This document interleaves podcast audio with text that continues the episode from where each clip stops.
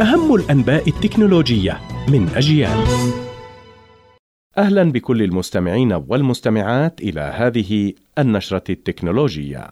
مدير الهيئة الصحية العامة في الولايات المتحدة الأمريكية فيفيك مورثي يحذر من آثار ضارة للشبكات الاجتماعية على الصحة النفسية للأطفال والمراهقين، داعيا عمالقة الإنترنت والتكنولوجيا إلى التحرك حيال هذه المخاطر.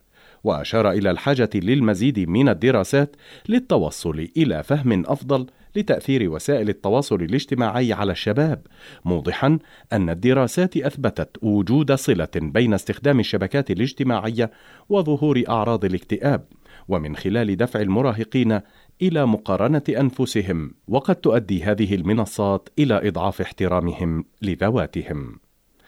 في خبر آخر من المغرب العربي الحكومة المغربية تعتزم فرض ضريبة على قنوات منصة يوتيوب.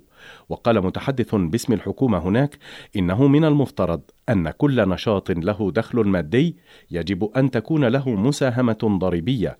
ويشهد المغرب ارتفاعا كبيرا في عدد قنوات يوتيوب. فضلا عن ارتفاع كبير في استعمال منصات التواصل الاجتماعي.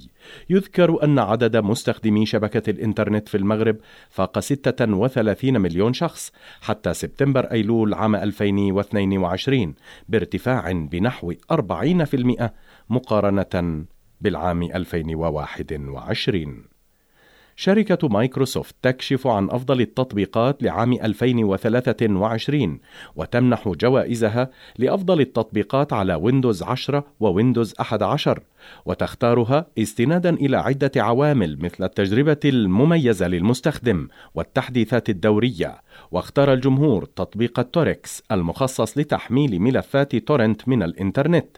كأفضل تطبيق في قسم الأدوات والخدمات ومتصفح فايرفوكس كأفضل تطبيق في قسم الإنتاجية. وتم اختيار برنامج الوسائط المتعددة الشهير VLC كأفضل تطبيق في قسم الصوت والفيديو وبرنامج التصميم سكتشابل بلس الذي يتيح الرسم وكتابة الملاحظات وإضافة الصور. تم اختياره كأفضل تطبيق في قسم الإبداع. كانت هذه النشرة التكنولوجية قرأها وليد نصار.